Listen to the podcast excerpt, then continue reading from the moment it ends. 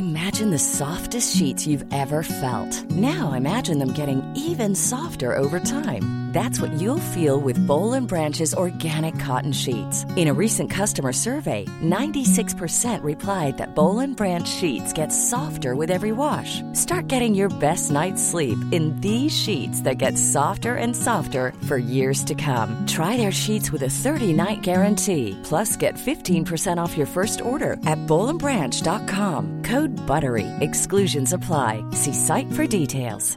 Hey, I'm Ryan Reynolds. At Mint Mobile, we like to do the opposite of what Big Wireless does. They charge you a lot, we charge you a little. So naturally, when they announced they'd be raising their prices due to inflation, we decided to deflate our prices due to not hating you. That's right. We're cutting the price of Mint Unlimited from $30 a month to just $15 a month. Give it a try at mintmobile.com/switch. $45 up front for 3 months plus taxes and fees. Promo rate for new customers for limited time. Unlimited more than 40 gigabytes per month slows. Full terms at mintmobile.com. Even when we're on a budget, we still deserve nice things. Quince is a place to scoop up stunning high-end goods for 50 to 80% less than similar brands. They have buttery soft cashmere sweaters starting at $50, luxurious Italian leather bags, and so much more. Plus, Quince only works with factories that use safe, ethical, and responsible manufacturing. Get the high-end goods you'll love without the high price tag with Quince. Go to quince.com/style for free shipping and 365-day returns.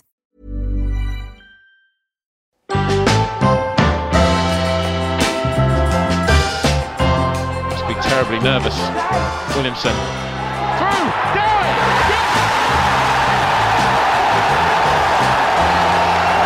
It was all it needed. And it was this touch from Williamson that fed Dowie, and Shaw, although he got a touch, he couldn't do anything about it. And Ian Dowie puts West Ham back into the lead.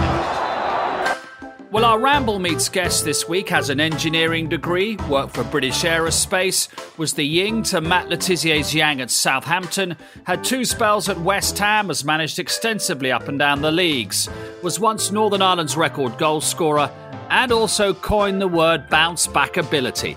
Ian Dowie, I hope you're well in these strange times. I am very, very well, Mark, indeed, as best you can be. Well, that's excellent. I'm as fascinated, Ian, about the person behind the footballer, because in many ways, the footballer, the people know the stories about that. But what drives them, people don't know so much about that. And I look at you, I look at your CV, you've got an engineering degree from the University of Hertfordshire. So as a kid, I wonder, did you love Skeletrix? Did you love Meccano sets? Were you a builder? Did you like to put things together?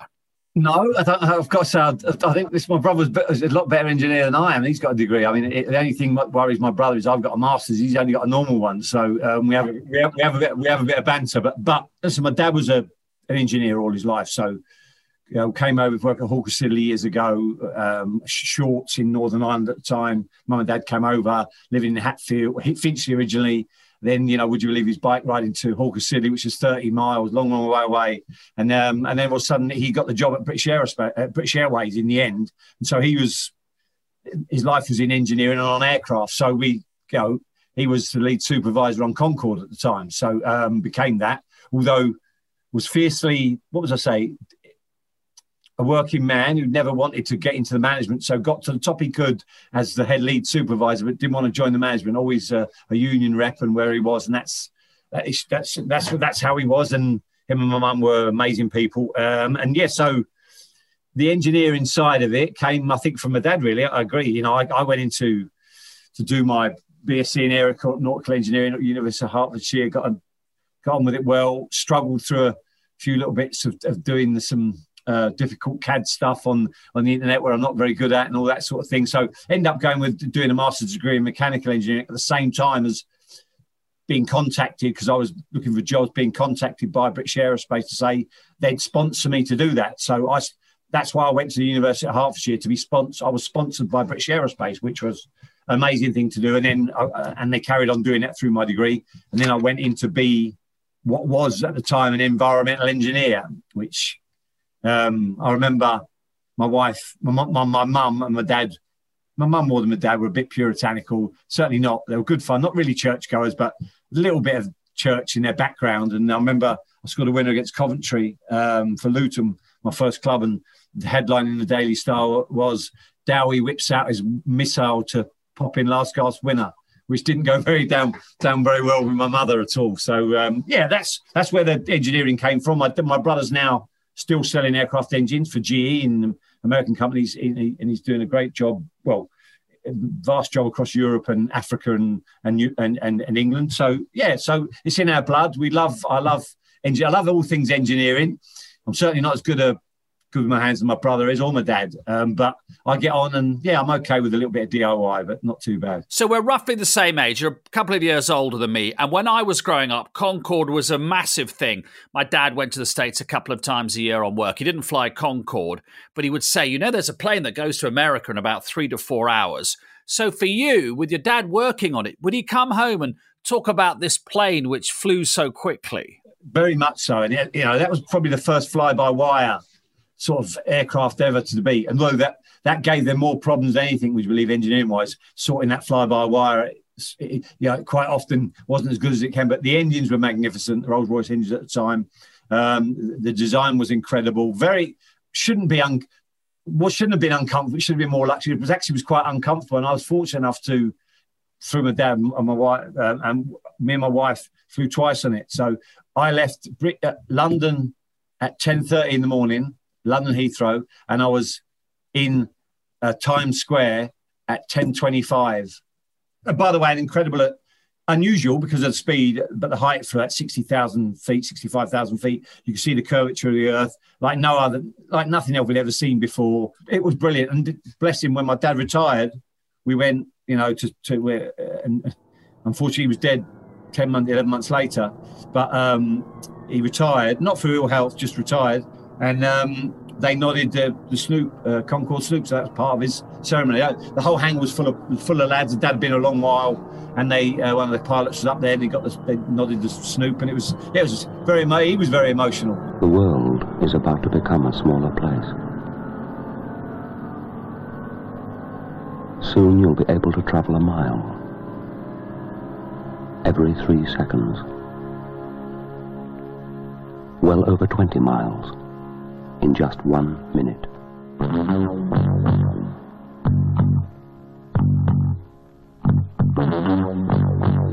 The phenomenal Concorde from British Airways.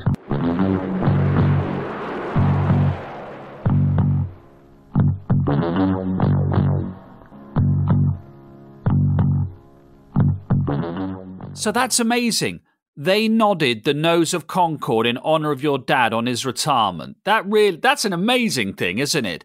But I'm also guessing, as a dad, he said to you, play your football at Cheshunt or St Albans or Hendon or whatever, but make sure you have a proper job as well. And engineering, is that what he said? That really is a proper job. What was great about him, and listen, I think my brother would say the same. My mum and dad were both magnificent people. My dad would have given me anything just to get a pair of, I think it was kangaroo skin Patrick boots at the time. That's what he was trying to do. But my dad played professionally at Bangor in Northern Ireland as a little bit, so he loved his football. But he just believed in education, absolutely incredibly strict. Never laid a hand on me. Never laid a hand on me my whole life. But you just had that respect for him and my mum. And, the tragedy was that, he never really got to see my kids so much because, I think it was 4 and 1 when he passed away. So, been great to spend time with him now, to sit and learn from him, because he was a font of all knowledge, a grammar school graduate from Belfast, very, very well-read man. A source of knowledge all my life, as with my mum. But, it's just such a strange thing. I think I always loved the fact that he was in aircraft. I loved aircraft. I think we flew to some nice places, not without any money really, but you got deals on the flights with 10% or something, and the hotels were discounted. So you took advantage of it. It was amazing. It was amazing stuff. We used to, every summer we went to Ventura Beach in California. Sounds so glamorous now. We stayed in the Motel 6, $19.95 for 4 of us in the one room. Me, my brother, and my mum and dad. And do you know what the best thing about it is? 25 cents, you put it in the beds vibrated at night. We thought that was fantastic. Me and my brother shared 2 double beds, but Mum and Dad were in one, me and my brother in the other. Put 25 cents in, and our bed was vibrating. We thought it was an amazing thing.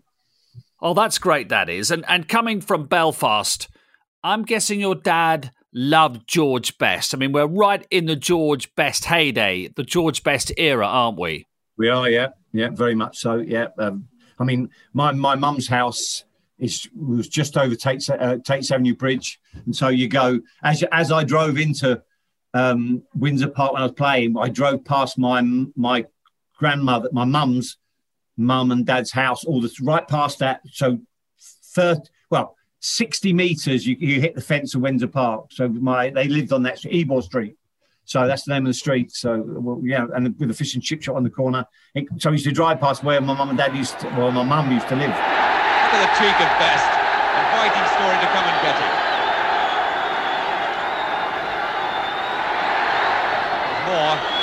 and get it. More, what can one say about George Best? So you were, as I said, you scored 12 goals for Northern Ireland. You were once their record goal scorer. You play for Northern Ireland.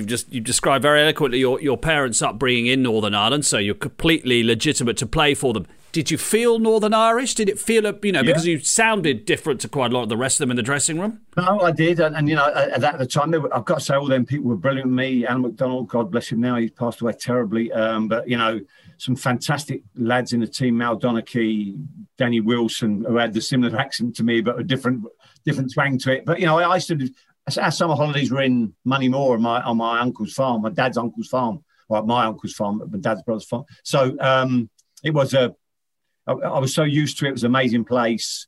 Yeah, we loved the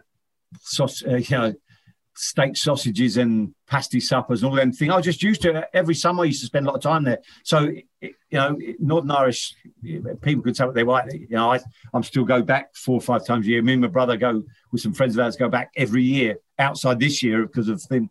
But yes, very much, I felt very Northern Irish. And I think most of them knew I was. And although I talked in a different manner, it was a fantastic spirit and camaraderie in them early days with Billy Bingham with my first cap, and then eventually become captain of it against Colombia, which was incredible. Uruguay,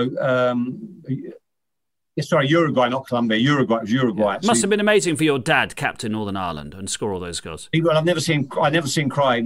He was in floods of tears. Of course, I have seen him cry. I've seen him cry lots of times in the personal. But outside, I'd never seen him cry. He was blubbering. I could see him in this, and it was making me go as well, to be fair. And we beat Uruguay, would you believe? It was staggering at the time. So yeah, it was very. I was fortunate enough to captain, I think, 12 times, and nothing would give me a prouder moment than that. I played at Lansdowne Road for Northern Ireland. We played the Republic, and I scored. Gillespie put a magnificent ball, and I ended up just tapping it in. Really, it was a great ball from Keith, nothing to do with me, but. It was very, it was only a handful of, if you like, Northern Irish fans there, and Mum and Dad were one of them. So it was a special moment to do that. And I just think there's something special about Northern Irish people. I think there's a kindness about them, and I think Celtic people have that in them. McGrath looks for Bab. Gillespie picks it up. Keith Gillespie, chance to get forward. There's only Dowie up there. Support arriving now. Gillespie done well. Oh, it's 1-8. It's Ian Dowie. So there we are. 28th minute of the second half. It's 1-1. Northern Ireland's first goal in Dublin. And the first goal the Republic have conceded in these championships. What a lift for Northern Ireland. Good ball and a tremendous finish. Did you, as I say, because you're 3 years older than me, so I know that, and always being interested in news, I got a politics degree for what it's worth, but I watched the news as a young man all the time, and my dad, and read newspapers. And the problems in Northern Ireland in my childhood and your childhood were very relevant. And, bombs in London, I remember the Harrods bomb very clearly, and Mum saying, please don't go to London to go shopping. I mean, with your parents' background, was this something you talked about quite a lot? Because it was on the news a lot, wasn't it? Yeah, listen, we my nan and granddad lived in Dunmurray at the time. We used to They used to live in right in the centre of town, down the Donegal Pass and that way. So right in the centre of Belfast. But even at Dunmurray there, there was a couple of people who were shot at the end of our road. It was a scary place to be at the time, and yet sort of everything went on as normal. You know what I mean? There was areas you couldn't go and perceived that because you were a certain religion went there. I mean, listen, I've got to say, religion wasn't a massive part of our upbringing, although we went to Sunday school and all that. But Mum and Dad weren't. Although that was part of the thing to do. Religious has become less and less a part of my life, and I think if I'm honest, I think it causes more problems than anything. So for me, I've never understood religion or believed in it. So I'm not an atheist. Well, I probably am an atheist if I'm honest. So that part of it, as I grew older, I think my mum and dad were like that. I mean, his best friends were Catholics at the time, living in the areas. So it wasn't in certain areas it wasn't like that. They lived very close, but in other areas it became a bit more of a divide. But tragically, that it was now. How much better it isn't, now, which is, eventually we've got to have this madness of it. What religion are you? It makes a difference. It's staggering. So when we'll talk about some football, shall we? When you were doing all this, you were British Aerospace and all that, and you were playing non-league football. So this is the sort of mid to late 80s. Actually, Stuart Pearce, the first one in our series here, was the same at Wealdstone. Did you ever play against him at Wealdstone? No, I don't think I did. No. You just missed him. So you were. Yeah, you would have remembered. No, listen, yeah. We had a couple of clashes in professional terms. Yeah, so, yeah. How would you characterise non-league football then? So you were Cheshunt, St Albans, Hendon, and then from Hendon you went into the league with Luton. Yeah, what was it like then? Don't forget, Mark, I was at Southampton as a 16-year-old. So yes, yes. And they released me, Bob Higgins actually, but for being too small. And that's true. Yeah, so by the way, I'm not criticising anyone for releasing me because I was quite small at the time, 5'6" or something at the time. At 16, I had that growth spurt. But I used to travel into Montem in Slough to go to the training. Ruben Agboola, some of the Wallace brothers, all that area. Yeah, yeah. And in the end, they released me. And I remember my dad saying, "Oh, don't worry about it. We'll play at Wembley." And I played at Wembley in the Simod Final Four, Southampton later in my career, which is amazing. And still my memory of that game is just the atmosphere and response, and we got beaten in the end, which was a terrible thing. But to experience it was full of Southampton fans was quite amazing. Yeah. But what was non-league football like? I mean, did it build you up mentally and physically for what was to come in the league? Well, yeah. I came to Cheshunt at a time where I played there, and I did quite well there. And a lad called John Drabble, my brother, was playing there at the time, who was a fearsome centre half, and I suppose that sort of way. And then I went to St Albans after that. Again, my brother was there, and then I went to end up moving on to Hendon. Where on my own right, and it's actually funny, my brother came after to join me. But Rob was a formidable player and would have gone on to do great things. He broke his ankle twice, but it absolutely shaped me as a person because it was physical. I mean, I played in a game with 7 cent off and a game abandoned. Really? Wow. Yeah. We played Wembley. It was a full blown riot. So, it's not. Listen, there's no pride in it, but listen, you were expected to stand your ground and fight your corner. That's what you had to do. So it was physically very demanding. The centre halves, many of them, tried to kick and punch you and whatever out the way. And listen, it was a different game then, Mark. It was a physically. So you talk about George Best with the physical treatment he got. You see Maradona back in the day when he's being booted to chunks out of him. Special. It's just why it's so sad to see him pass away. Special talents that take so much abuse, yet they still have that creativity. Now, bless me, I was never had that creativity, but I could cope with the physicality of it all. And listen, I played against many tough centre halves, and after the game, you'd have a pint with them. It wouldn't matter. And listen, it could even be physical blows, but I don't see that. I think that wouldn't could happen now. It couldn't happen. You couldn't have a punch up on the pitch and then have a drink in the bar. That would just that animosity would carry on, I think. So, you know, I'm not saying it's a bygone era, because the game's much more beautiful now, and it's great, the technical advances we've made, and I love that. You know, when I was in coach, you know, working with technically with players and developing them was a key part of anyone. But it was brutal. You know, I played in the Hendon team, I've got to say, Roger Wade, Gibbo, Colin Tate, Phil Gridlett, and my brother, Gary Keane, good players. But I tell you what, Alan Campbell, Davy Root, Erskine Smart, you know, I can... you remember all their names still? All of them you wouldn't... Listen, all of them are good players, and all of them you wouldn't... You wouldn't take a liberty with. You know, they'd be different styles, because they were. That's what they were. Dermot Drummy, bless him. He played. God bless him, he's passed away now, you know, terrible. But Dermot was an outstanding player and got me playing pro football, because I think I'd scored 32 goals at Christmas when I eventually signed. 22 of them were from Dermot's crosses, I suspect. So I'd got 10 in the FA Cup that year. Did you find when you went to Luton, you were actually I know they're in the old First Division, weren't they? But it was a similar...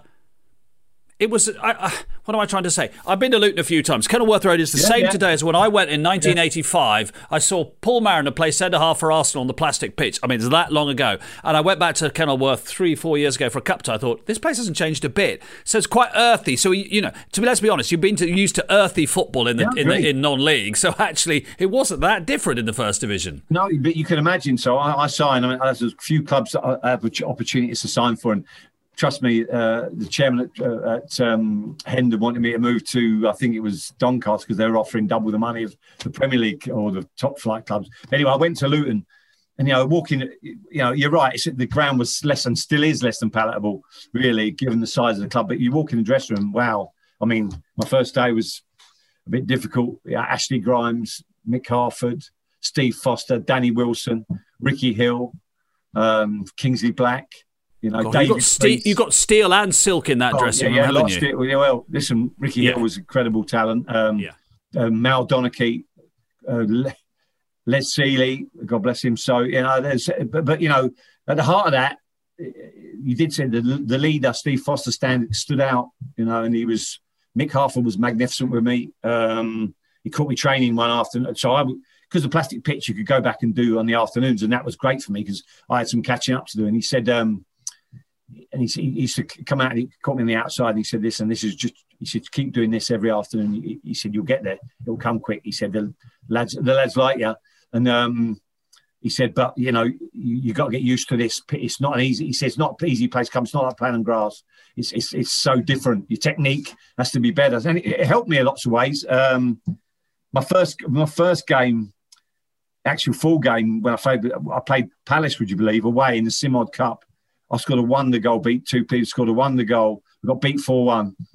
And Fozzie said to me after the game, as I put my boots in my bag, he said, keep them boots in there. You'll be going straight back to non-league. Anyway, I'm thinking, so my dad came to the game, so I drove home with my dad at the time. I'm chatting. And he says, what's the matter? He said, you're normally not this quiet. You're normally moaning about this or that. What is it? I said, just, you know, so I told him what he said. And I said, I've got something in my mind. He said, well, what do you mean? He said, I've got to get into him. He said, what do you mean? I said, well, next time we play against him, I want to, you know, leave a bit on him.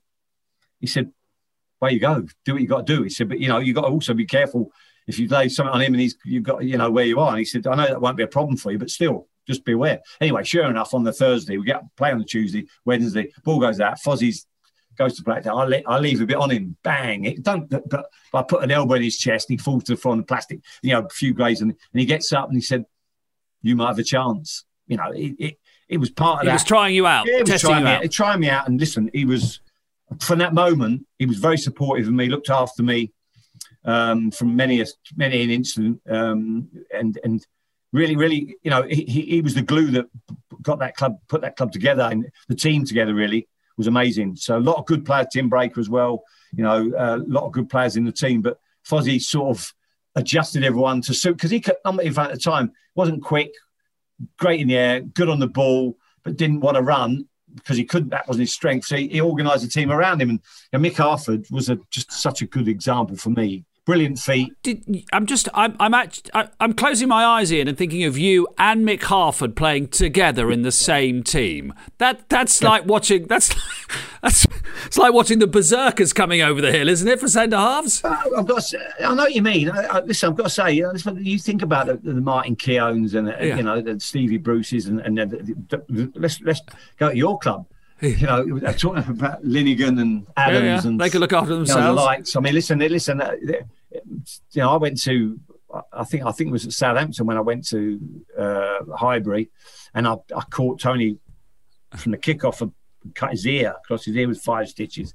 So I left the game with 7 stitches from 2 cuts. I think it's what it was. And by the way, a few beers after the game, no difference. And none of it. The first tackle always at Highbury was straight through the back of you, and you had to know that was coming. But other than that, it was fiercely competitive. Was it a brutal game? A little bit more brutal than it is now. Well, much more brutal because of the cameras. But, I think it was such a good testing ground for me. I went out on loan to Fulham, which really helped me with a lot of good lads in the team. With Ray Lewington's coach, helped me. We had a really good run. I got a few goals. Got sent off away at Chester. We're catching a keeper, which when he did that with his quarterman, I was running through, flicked over his head. It went past the post, and I caught him with studs. Anyway, it went like that. His face was it looked worse because of all the blood. Anyway, I was straight red card. And as I walked off, someone in Chester threw a coin. It hit me straight on the 50p. Hit me straight on the temple. I didn't pick it up, but it hit me. Anyway, I had to try and get into the tunnel before I grimaced. It was so sore. But I tried to walk and pretend it was fight. It was killing me. I was in agony. But, it was really good. And I came back, got straight in the team after that. And then, Jimmy Ryan was there after Ray had moved on. Ray Harford, God bless him, was fantastic with me. He had a good team. And then Jim Ryan helped me along the way. And, it was... So I got in the team and maybe, I think, the league debut was against... Derby, I scored against Peter Shilton, I believe. So it was a nice introduction. So I enjoyed it there. Really good family club run. But I think at the time, Danny Wilson was captain. Really had a good, because Fozzie had moved on, really good camaraderie. All the lad, Darren McDonough, all that by that time, a younger type of team, and he used to get a lot of groups together with families. So he did it really well, Danny. Excellent, fantastic captain like Fozzie. Was Southampton a family club as well in the same sort of way? Yeah, very much. I mean, a real surprise, really, because obviously I go to West Ham and do okay. We get promoted. I go on got 5 goals in 10 games or something, and help score. Well, do score the goal that gets us up out of division. And then we're at Southend, I think, pre-season. He pulls me, Billy Bonds, and says, "I'm a West Ham fan, but life, lived, died in the war, West Ham fan. Dad used to take me." And he says, "We've sold you to Southampton." So what do you mean? I don't want to go. And he just had so, "Well, you've got to go." I mean, as you did then. And we funny enough, later that year, I played for Southampton. I scored the goal at the Dell that put West Ham down. And the first person to congratulate me was Billy Bonds. To be fair, I understood. Now I look back as a manager, I've been a manager. I knew that Billy had no money. He had to get money. He got money where he could. So, but he was very polite to say afterwards, "We had money issues. Well done, you were fantastic." Denali finding Shearer. That was a beautiful turn by Shearer, and he finds Dowie on the far post. That's an excellent goal. Ian Dowie gives Southampton the lead 10 minutes before half time, and that's a sweet moment for Ian Bramford and his team. A goal made by the superb skill of Alan Shearer and finished off with that fine header. It was a lovely skill by Shearer. He's been out of the game for the last 15 minutes, but it's a lovely long ball. Beats the City defence. A looping header by Dowie, giving Carton no chance whatsoever. But I say, first time he's really come into the game, isn't it, Shearer? Saw Dowie way at the far post. City defence, all the 6 and 7s. A long header as well, wasn't it? I mean, that shows it all now, doesn't it? When people watch today's world, when the players have all the power, let's be honest, they do. Yeah. That in that day, you were an asset, you were a chattel. Sorry, you're off. Yeah, I agree. And listen, I was a disposable asset because he thought maybe I've got other ones better than him, which is absolutely manager's prerogative. And I went away to Southampton, which was, again, a lot of good players in there. You think about it, players are.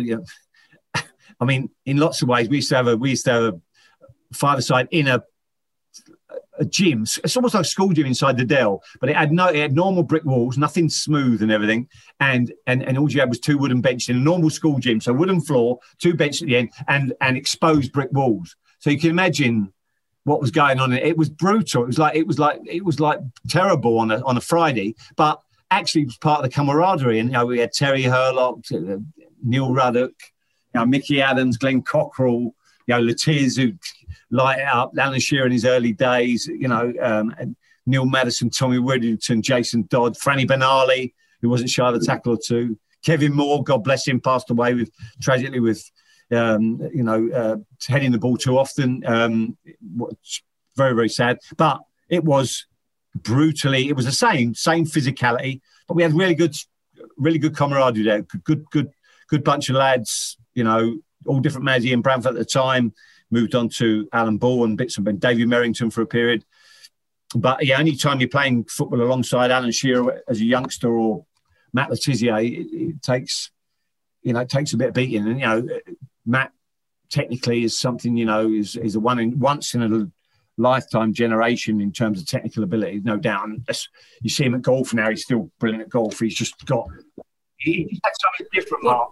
I mean, he almost went to Tottenham, didn't he? He almost went to Tottenham at one stage. When you look back on it, it's very easy for me to sit here and go, Le Tissier's brilliant, he should have gone to Man U or Liverpool or whatever, and he didn't want to, simple as that.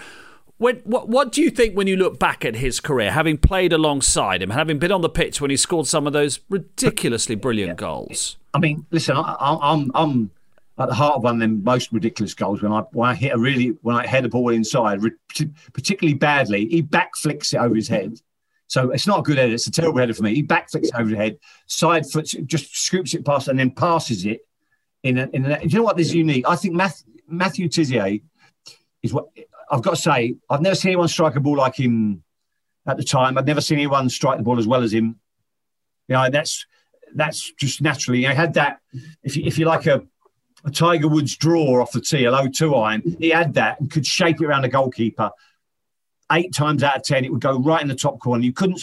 It's not savable. And like wherever else, Tim Flowers was in peak of his powers, he'd save it. You couldn't. He couldn't save his. And also, Matt had that ability when he went through on goal.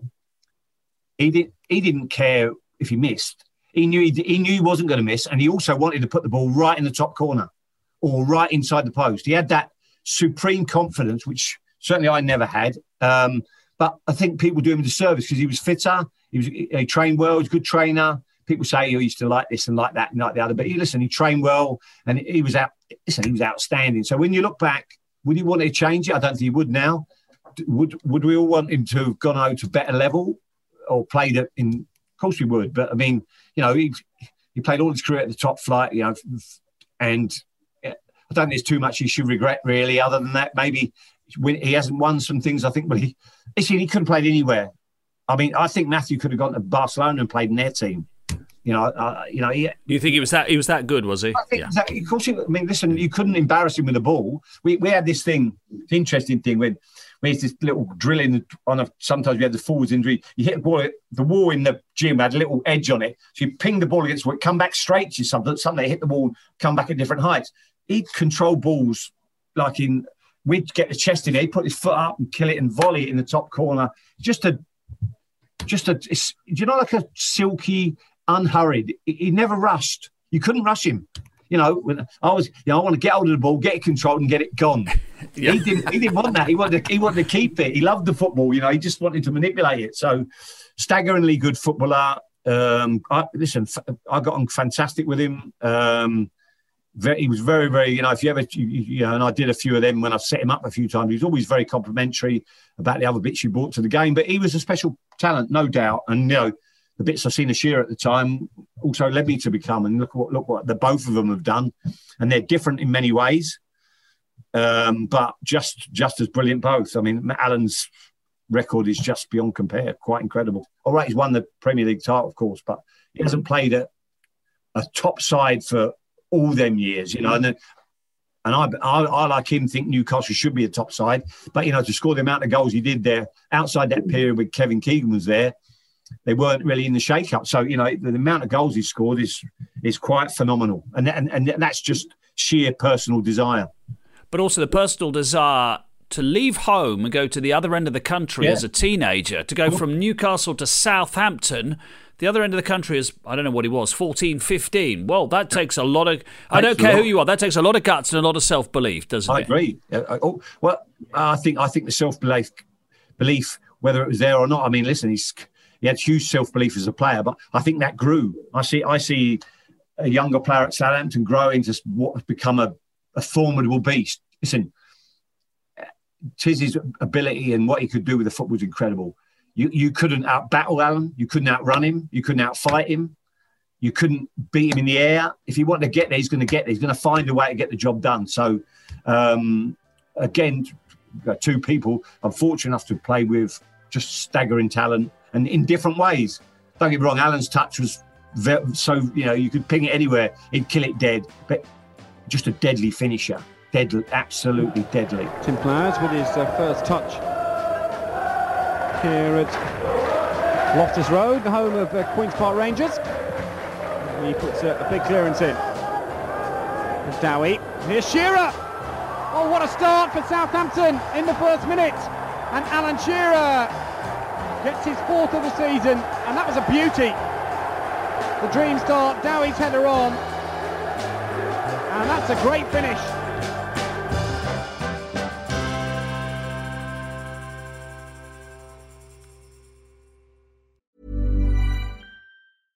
Hey, I'm Ryan Reynolds. At Mint Mobile, we like to do the opposite of what Big Wireless does. They charge you a lot, we charge you a little. So naturally, when they announced they'd be raising their prices due to inflation, we decided to deflate our prices due to not hating you.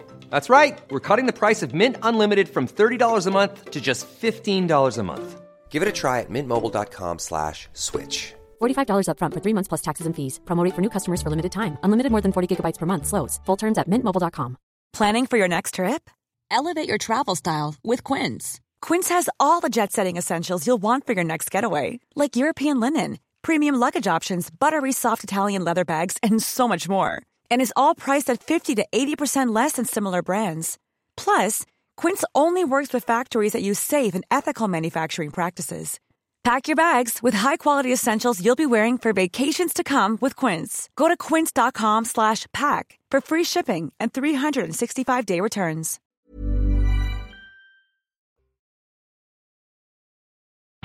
This week at Sukarnov. On the Luke and Pete Show, Luke introduced me to some bizarre animal warfare. In the 70s, there was a... I can't remember to say this, but I promise you it's true. There was a war, an actual war, between rival chimpanzee clans that went on for over 4 years. Meanwhile, on Abroad in Japan, Chris is facing off against a natural disaster. So the same day that I'd run out of fuel, right, I was like, well, I made it in one piece. Thank you, God. And then like 5 hours later, the worst earthquake I've ever experienced. It was a 15-storey building shaking from side to side. It went on so long, I was like, this hotel's coming down, and I don't want to be in it when it does. Listen to Abroad in Japan and the Luke and Pete Show, available on your favourite podcast player. All that and a whole lot more at Sukarnov.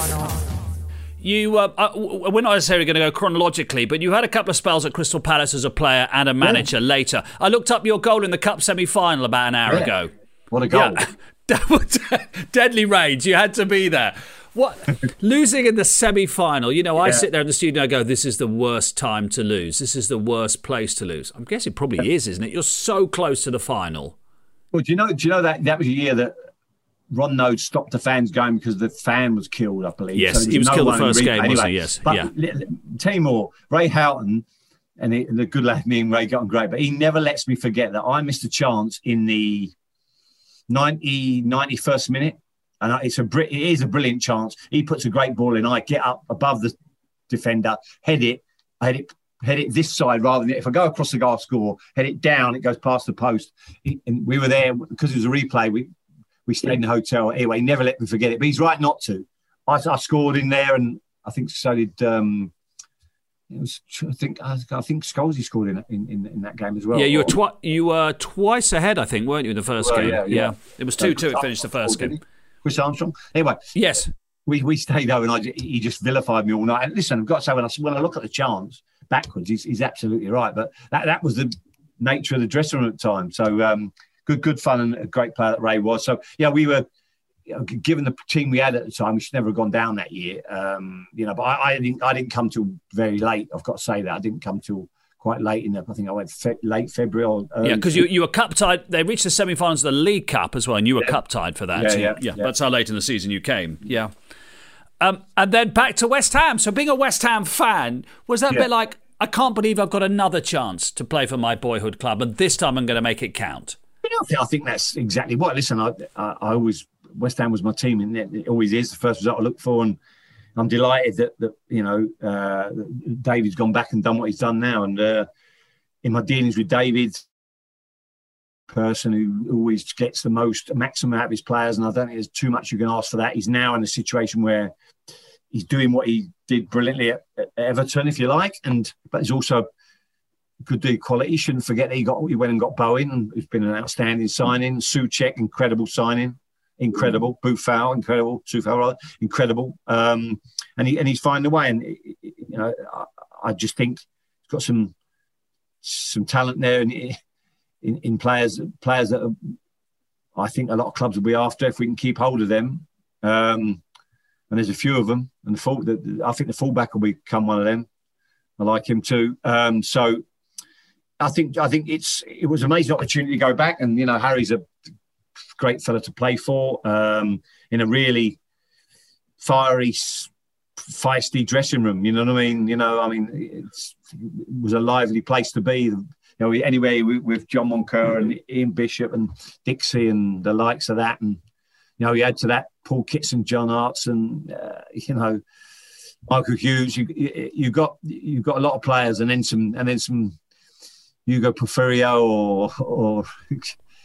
Well, I wrote down here, you had Marco Bougers, who sort of disappeared off to a caravan. You had Florian Radicchioju, who went shopping in Harvey Nicks instead of playing at Stockport. Well, don't worry, we'll get to Stockport. You've been to Harvey Nicks this morning to get that little, that little purple roll neck. I love that. Yeah. You also had, and I think I saw this game, Paulo Futre came, demanded the number 10 shirt, had no need. At Arsenal. And also had no knee, did he left, but was brilliant for about 2 weeks, and then he couldn't play again because his knee impacted. He walked into the dressing room at Arsenal, looks at his shirt number, wants number 14. He's not number 14. He's got 10 or something. He says, no, I'm number 14. And so it's John Moncur's. It's John Moncur's number. Anyway, but it's incredible. I can see Harry, but he's not going to play. Trust me, he's not playing. And then he doesn't play. In the end, John Moncur gets 3 weeks on his Villa, I think, because when he changes his thing. But I've got to say, some of his technical ability, still, Futre, he had that little flick turn, it was amazing. He brought it in one way with the inside and flicked with the outside. Staggering ability, just didn't really get going. But, I played with Danny, who Harry brought a little bit. So, you know what I mean? There was some good talent Harry brought, but he also had a good basis of people he knew, Marco Reaper and the like, Mark Reaper and the like. Good players. Good proper defenders, yeah. Yeah, good players. What was the best thing about being a manager?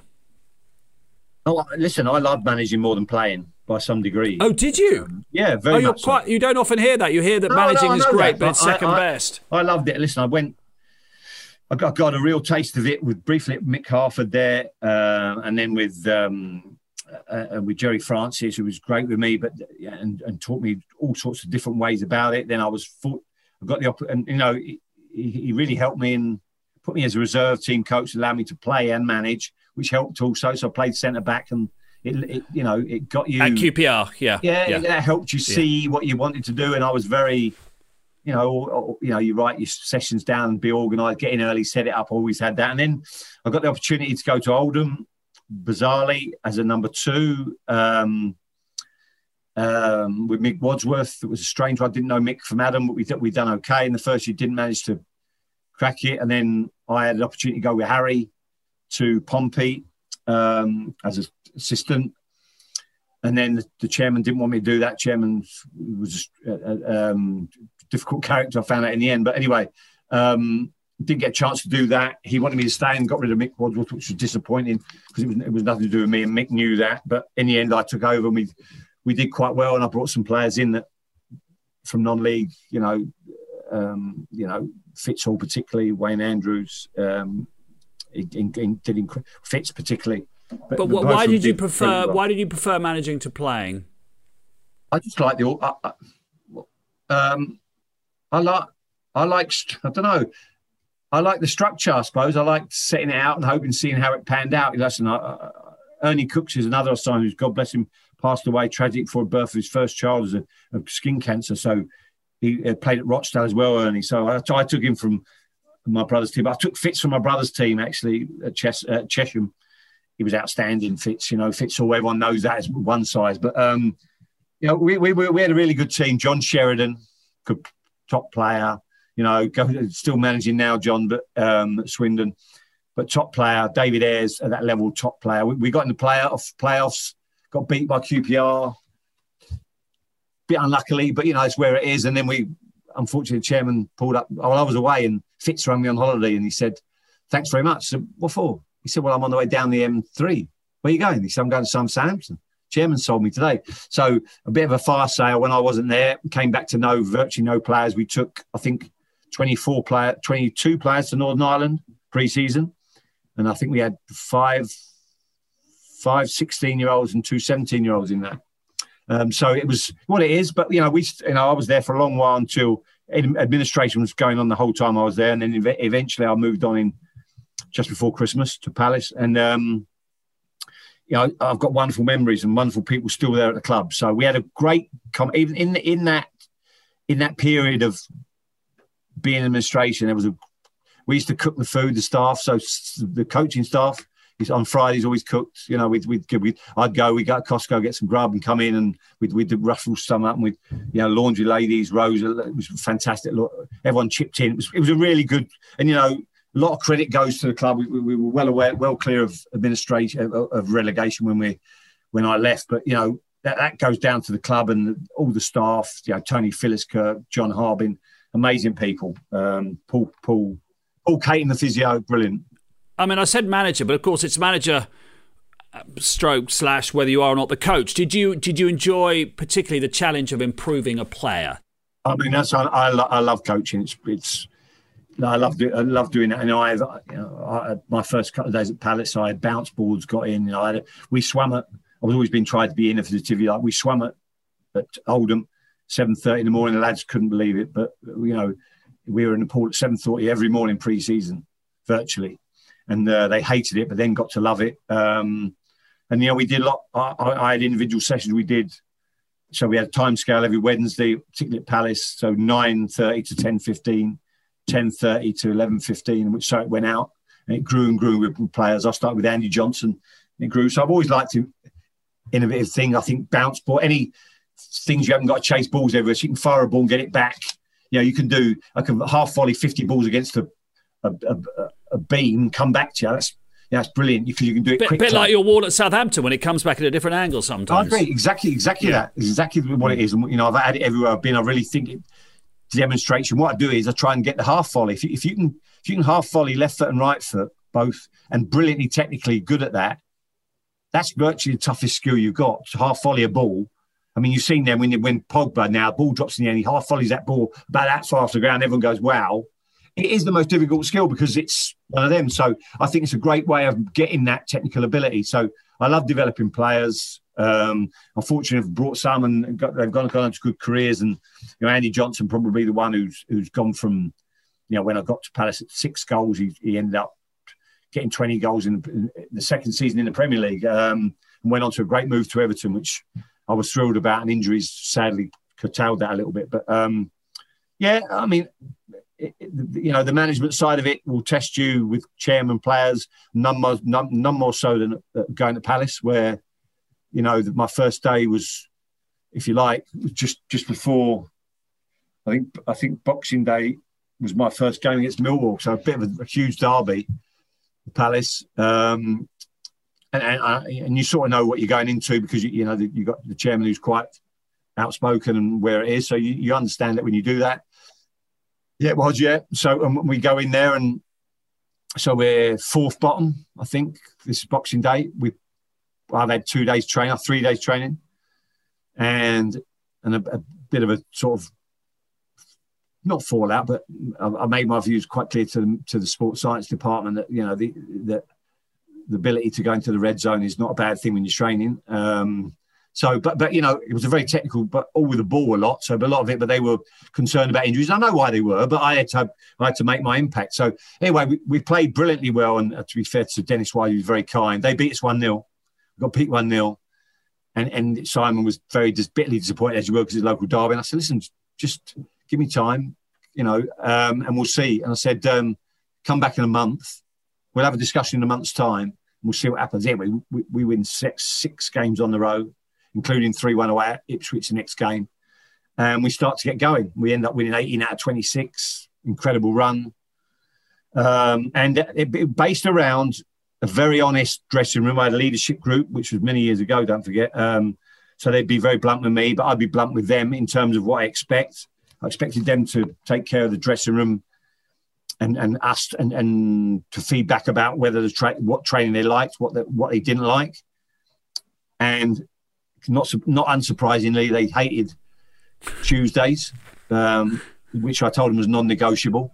So it was just and listen, a lot of that. Why? What was happening on Tuesday? I took a lot from Jerry France. We had Terror Tuesday at QPR when he was there, and it's nothing I've ever experienced before. Brutal. I remember Richard Langley. Sorry, you said Terror Tuesday. Terror okay. Tuesday at Crystal Palace. Sorry, it's QPR. Yeah. And Richard Langley, you may remember, he's a good midfield player. I remember dragging him to the on the 12th run. It was his 12 runs were brutal, so it might be box to box halfway line. That could be one run, and he was being sick everywhere, and I had to drag him onto the thing to get him going to do the last run. And Jerry knew that what happened is it brought the lads together because they'd finished training. It'd be sharp Tuesday, you might be away by 12, but the lads would. It sounds bizarre. We'd all get together, maybe go down the pub and have a few beers. You could at the time, or they'd get together and moan about Jerry or me or whatever it happens to be. But the trouble was, Mark, that these sessions always had to be fours. And inadvertently, they'd either be 11, 15, 19. And as a result, the other one to jump in on the four was me. So I was having to do these runs with him. It was killing me. So, but we learned a lot. I evolved it a little bit, but very much Jerry's thing. And John Harbin took it over. I let John do it, but this is what I wanted. And John evolved it, got some football parts of it. So I'd intersperse it with football. You're running with the football and blah, blah, blah. But John would do that. And they hated it. So they tried to get that out as they would, as all the players would. But that was non-negotiable. So we don't want Terror Tuesday, yeah. Yeah. But listen, I was blessed with players like Michael Hughes, Tony Popovich, good leaders, fantastic leaders. Neil Shipley, Andy Johnson led in his own way. Two people were leaders in a different way in Wayne Routledge and Julian Gray, did their own thing. You know, particularly Julian was, people thought a little bit adrift, but fantastic talent, amazing talent. And I had Aki Rialati alongside Michael Hughes, who were amazing for me. And Sean Derry added to that, you know, Danny Granville, Butterfield, Fitz. You know, later on, when we got Mark Hudson, I took from Fulham, was magnificent for us. So we got down, we did so many good things in it, you know.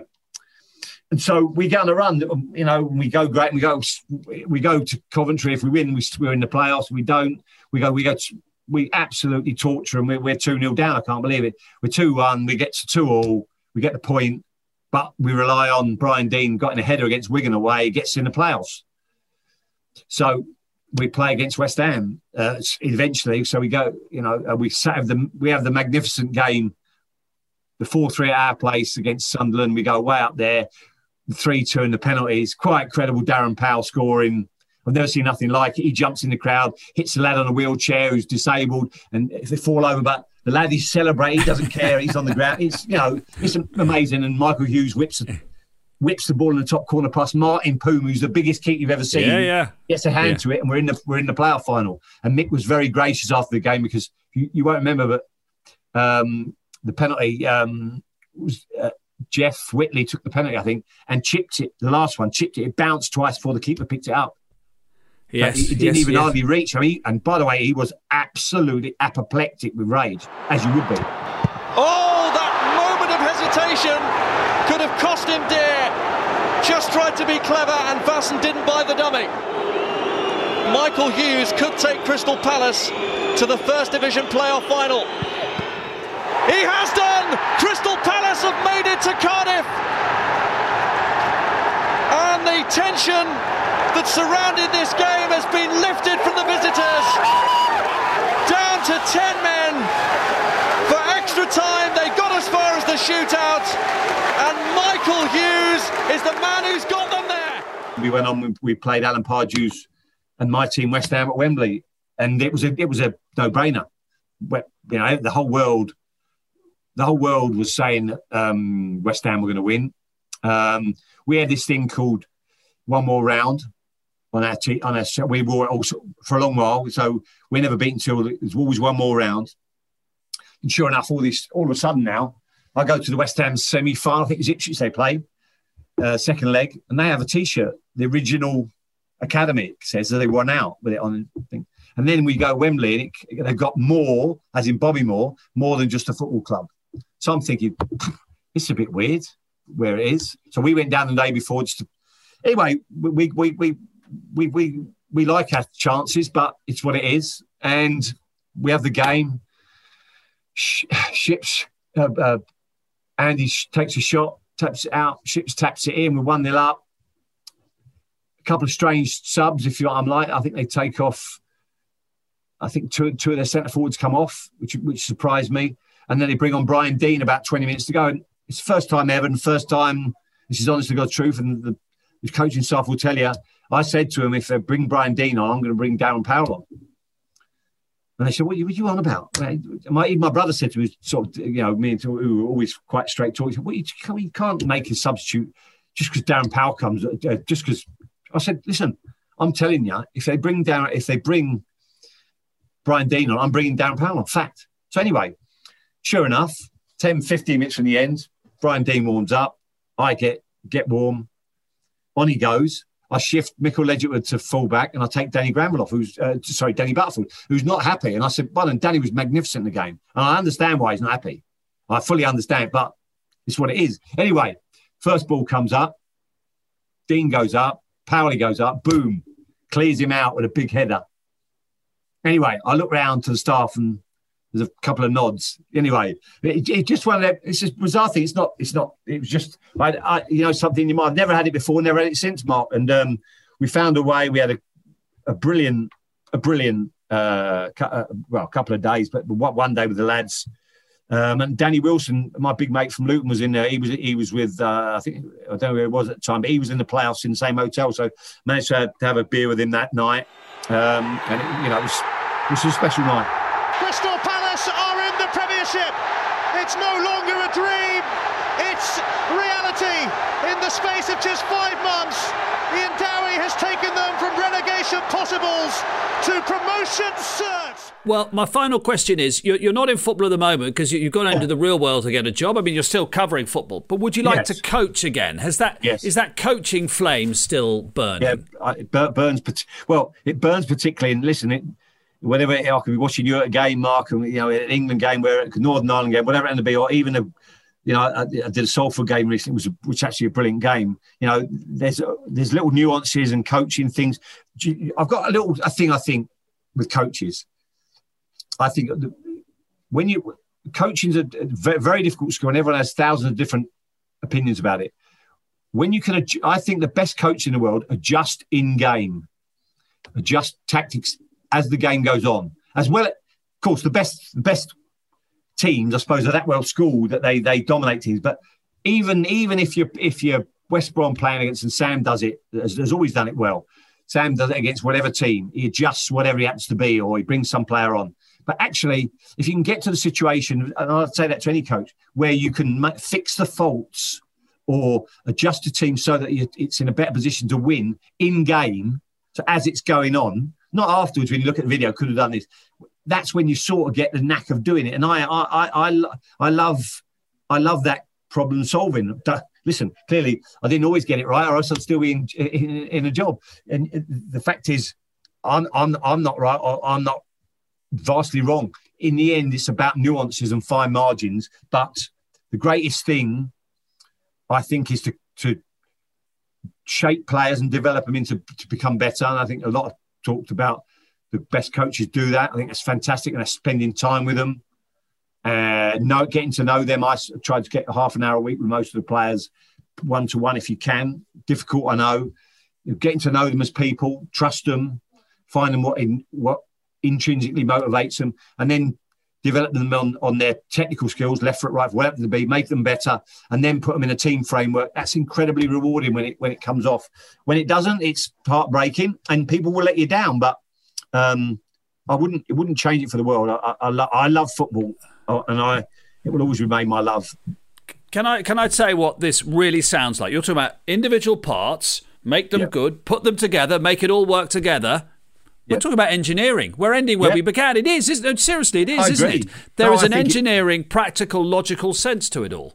I think they're really... I do honestly believe that, you know, the sum of all parts is a great way of doing it. You know, did West Ham have better players than us? Probably. Were we a better team? Fact, yes, we were. So in that day, I'm not saying we forever, but I'm saying, and you see that. You see games. I mean, listen, you watch what Liverpool do last night and yet get beat 3 games in a row. And yet, I understand it. Who thought after 70 minutes of Leicester that Liverpool were going to lose 3-1? The answer is no one. You know and I know. And that's against a brilliantly skilled manager like Brendan Rodgers, who's got great players. They just can take a game away from you. So it's a game that I think is becoming more and more brilliant because there's many ways of doing it. And you know, you're in the heart of that, and I love hearing all the discussion with all them ex-players and particularly ex-coaches, because ex-coaches all give you a special vibe into it. Or you understand it. Yeah. Jerry Francis said something to me. I'll leave this with this. He said something to me. He said I was at Crystal Palace with that team with Malcolm Allison. I was right in the heart of it, very much it. He said, "Come in one day and we had lost 6 in a row or 7 in a row," and he said, and I was part of the coaching team. He said he came in and. Malcolm Allison said, "Well, I've tried this, I've tried that. I'm just not so sure what to do anymore." And I thought, what a silly fool he is. He said, "You throw forward 15 years, here I am in exactly the same position at QPR, and I'm not so sure what to do." He said, "It you know, unless you've been there and your nose has been against the wheel, unless you've lost." Listen, I don't think any managers. I mean, listen, Pep hasn't done a lot of it, but. You never really find out about yourself until you lose, and lose big. You know, you lose big. I mean, listen, no one wants to be relegated, but it certainly tests you as a person. And people get up and have another go is the way it is. And that's why, you know, I've gone back and done some caretaker roles. You can't get out of your system. And, you know, and I had the opportunity with Alan to go there. And why wouldn't you? Because it's a magnificent football club. It should be among the biggest 6 clubs in England by any stretch. And Stevie Bruce is doing a good job trying to shape them around now, and I hope that continues because the special clubs. But, you know, as long as they finish below West Ham, I'll be delighted. That's a good place to leave it. Ian Dowie, thank you very much for your time. Pleasure. Top man. Thanks, Mark.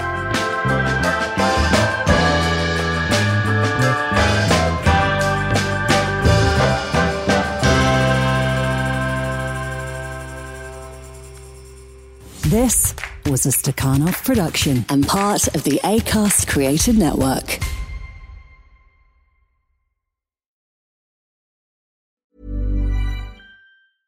Imagine the softest sheets you've ever felt. Now imagine them getting even softer over time. That's what you'll feel with Boll and Branch's organic cotton sheets. In a recent customer survey, 96% replied that Boll and Branch sheets get softer with every wash. Start getting your best night's sleep in these sheets that get softer and softer for years to come. Try their sheets with a 30-night guarantee. Plus, get 15% off your first order at bollandbranch.com. Code BUTTERY. Exclusions apply. See site for details. Even when we're on a budget, we still deserve nice things. Quince is a place to scoop up stunning high-end goods for 50 to 80% less than similar brands. They have buttery soft cashmere sweaters starting at $50, luxurious Italian leather bags, and so much more. Plus, Quince only works with factories that use safe, ethical, and responsible manufacturing. Get the high-end goods you'll love without the high price tag with Quince. Go to quince.com/style for free shipping and 365-day returns.